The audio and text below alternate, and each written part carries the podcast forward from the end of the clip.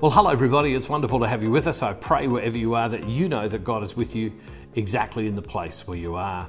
Well, yesterday in the daily devotional, I told you that unexpectedly I have had the opportunity to go away for a few days of prayer and reflection, and it doesn't happen very often. And uh, like so many of us, we're so busy, and being able to do that is difficult. And uh, but it's caught me on the hop. I don't have any of the equipment that I normally travel with. I uh, I don't have any of my team. I don't have the lights, the cameras, etc. So you have me in this way. It's a little bit more raw, but because I'm praying a bit more and reflective a bit more, I pray that that will make up for it. Uh, I want to read to you a passage of scripture where, firstly, from uh, the the story of the transfiguration of what happens to Jesus when he's transfigured, and then and then Jesus says to Peter, James, and and John, who go with him, don't tell anybody about this until I've died and risen. And then years later, Peter writes about it. And the reason I want to reflect on this is because it's talking about who Jesus is. And in this series, Knowing Jesus, it's so vitally important. And I found myself in this last 24 hours asking myself the question Am I in the place that God's calling me to be? And am I responding to God as I should in my life and responding to Jesus. Well, let's go to Matthew's Gospel, chapter 17, and it says this Six days later, Jesus took with him Peter and James and his brother John and led them up a high mountain by themselves, and he was transfigured before them. And his face, face shone like the sun, and his clothes became dazzling white. To be transfigured, as I've always understood it, means that Jesus appears to them not as he is in his earthly body, but what he looks like in heaven. And so again it says, And he was transfigured before them, and his face shone like the sun, and his clothes became dazzling white. And suddenly there appeared to them Moses and Elijah talking with him. And then Peter said to Jesus, Lord, it's good for us to be here. If you wish, I'll make three dwellings here one for you, one for Moses, and one for Elijah. And while he was still speaking, suddenly a bright cloud overshadowed them, and from the cloud a voice said, This is my Son, the beloved. With him I am well pleased. Listen to him. And when the disciples heard this, they fell to the ground and were overcome by fear.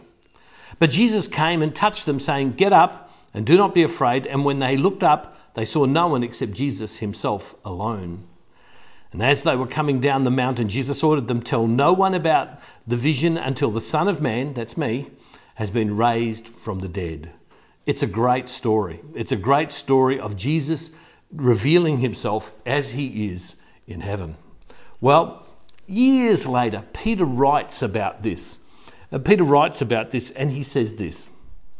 In, in, one, uh, in, in the second letter of Peter, chapter 1, verse 16. For we did not follow cleverly devised myths when we made known to you the power and coming of our Lord Jesus Christ. But we had been eyewitnesses of his modesty, of his majesty.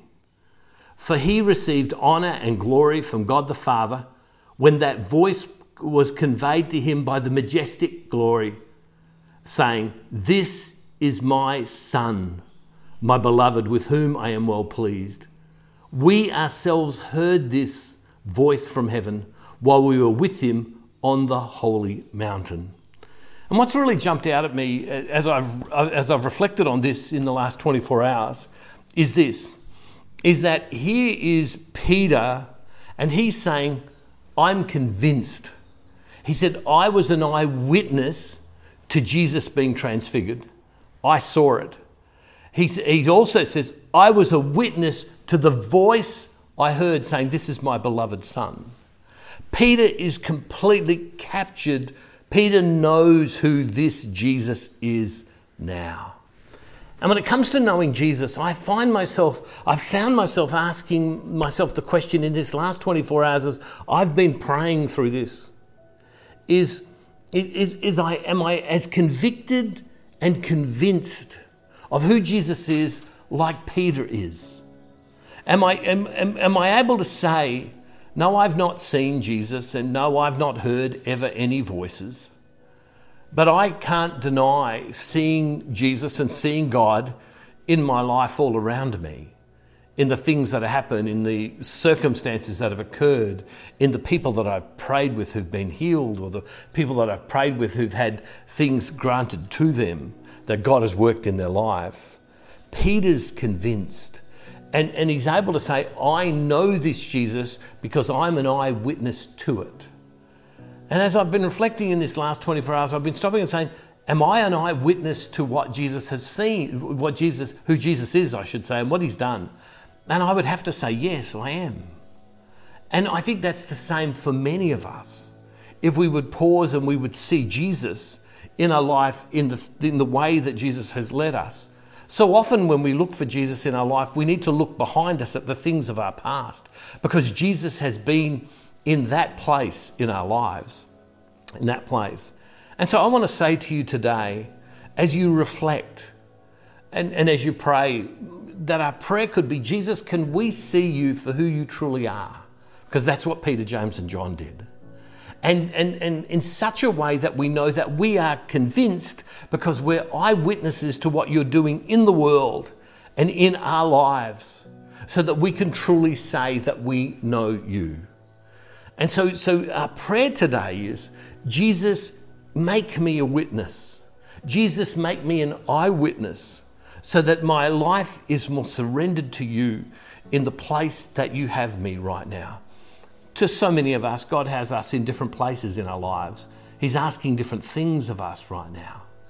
And so, and so uh, what I, I want to say to you today is pause and ask Jesus to make to reveal himself to you today, not tomorrow, not the next day, today.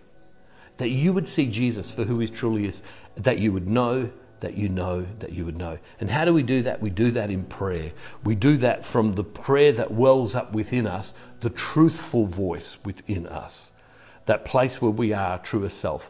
Come before God and say, Make me an, make me an eyewitness, convince me of who you are. And I pray that would really bless you today. It's been such a powerful reflection for me in this last 24 hours.